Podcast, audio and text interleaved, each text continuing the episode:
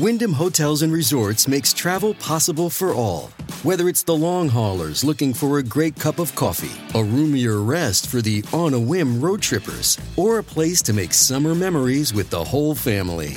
No matter who you are, where you're going, or why, with 24 trusted brands to choose from like La Quinta, Days Inn, and Super 8, your Wyndham is waiting. Get the lowest price at wyndhamhotels.com. Restrictions apply. Visit website for more details. Delicious meets nutritious in the snack that packs a real protein punch. Wonderful pistachios. Each one ounce serving of wonderful pistachios has six grams of protein, giving you over 10% of your daily value and making wonderful pistachios one of the highest protein nuts. But perhaps more than that, I love all of the flavors they have. Their sea salt and vinegar ones are my favorite when I'm craving that flavor but want to keep it healthy. But that's just the tip of the iceberg. Wonderful pistachios come in a variety of flavors, like chili roasted, honey roasted, smoky barbecue, and jalapeno lime, perfect for enjoying with family and friends or taking them with you on the go. Whether you're a pistachio purist who loves cracking open every nut, or you prefer the convenience of no shells pistachios, Wonderful Pistachios has got you covered. Grab Wonderful Pistachios and elevate your snacking game today. So fill up with a healthy snack when hunger strikes. Visit wonderfulpistachios.com to learn more. That's wonderfulpistachios.com. It's another Q&A edition of Optimal Health Daily, episode 2084, and I'm Dr. Neal, your host of the show. Welcome back to another Friday show where I answer your questions. On all the other days, I read health and fitness blogs to you like an audiobook, and with permission from the authors, of course. Now, I'll let you know how you can send in your own question at the end of the show and get rewarded for doing so. But for now, let's hear today's question and start optimizing your life.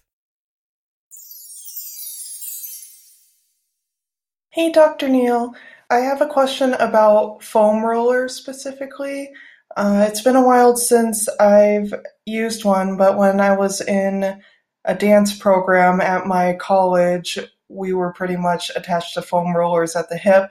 And what I was wondering about them is is there any research out there uh, showing whether foam rollers are most beneficial to use prior to a workout or after a workout or both? Thanks so much. Thank you for your question, Maddie. So, you remember my story where I talked about my buddy with the master's degree in kinesiology who encouraged me to try CrossFit? Well, this same buddy of mine encouraged me to try foam rolling as well. Unlike the love I developed for high intensity interval training, I did not develop the same affection for foam rolling. Look, I can deal with discomfort, but for some reason, foam rolling was so uncomfortable for me, I just couldn't get into it. And I thought, well, if foam rolling is uncomfortable for me, other people won't be into this. This isn't going to catch on. Well, I was definitely wrong about that. I remember when the home DVD workout program and global phenomenon P90X2 came out, there was an entire workout dedicated to foam rolling.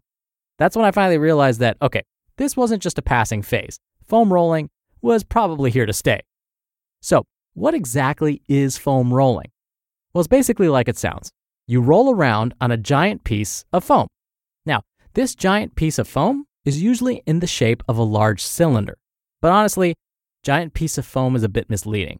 Foam rollers can come in a number of different sizes. They're usually in the shape of a cylinder, but can range in length from 12 up to 36 inches and are about 5 to 6 inches thick. Now, smaller foam rollers are often used for one specific area of the body at a time, whereas the larger rollers can be used for larger areas of the body. And of course, it's in a cylindrical shape for a reason. It allows for easy rolling. Now, the fact that it's made of foam may sound like it's all nice and soft and cushy. Yeah, no. The foam is usually quite firm. Now, they do come in different densities, but for the most part, they're designed to be pretty firm. This is to ensure that they don't buckle under the pressure, so to speak, when you use them. Speaking of, let's talk about how to use them and what they're designed to do. Now, you may hear foam rolling referred to as self massage, or more scientifically speaking, self myofascial release, or SMR. So, why is this a thing? Well, foam rolling has often been described as a way to achieve the benefits of a deep tissue massage, but without having to hire a massage therapist. Some have claimed that foam rolling helps correct muscular imbalances, relieve muscle soreness, and even improve range of motion. Basically, here's how foam rolling is performed. You place the cylindrically shaped foam roller on the ground. Then, you align the roller so that it touches a specific part of your body, let's say your lower back, because that's maybe where you hold some tension. So, once your foam roller is in contact with those tight muscles of your lower back, you then allow the majority of your body weight to rest on it. As your body weight begins to exert pressure on the foam roller, because the roller is so firm, it doesn't give, and instead returns that pressure to your soft tissues, so the muscles in your lower back. You can then begin to slowly roll back and forth, creating a massage like sensation in that area. So, again, using my example, if you were to use a foam roller on your lower back, you would place the foam roller on the ground and while facing the ceiling, position your body on the roller so that it's in contact with the portion of your lower back that needs relief. You would then use your legs to help you roll back and forth on the roller with the aim of softening these muscles. Now, the roller is designed to be used almost anywhere on the body. So, by varying your body position and the position of the roller, you can isolate pretty much any area of the body. And it's believed that, similar to receiving a massage, foam rolling may help loosen up tight muscles. Now, some believe that foam rolling may not just help relieve some of those sore or tender muscles, but actually improve performance. Some believe that foam rolling before a workout, in fact, may allow for a better warm up and therefore a better exercise session overall.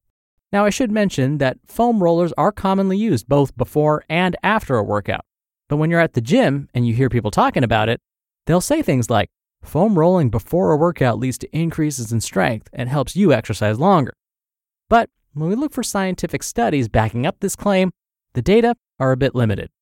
One study found that using a foam roller before a workout did not improve workout performance. Authors of a different study discovered that stretching before a workout was just as effective as foam rolling when it came to improving flexibility. The authors of the same study also found that there were no improvements in strength or power when foam rolling was performed as part of a warm up. Okay, so what about the benefits of foam rolling after a workout? Unfortunately, there aren't as many studies looking at this question, but scientists have performed a meta analysis on the benefits of foam rolling in general. Remember, a meta analysis is where researchers gather a bunch of results from already published studies on foam rolling in this case, and then perform one giant or meta analysis on these results. They concluded that the effects of foam rolling on performance and recovery are small and negligible.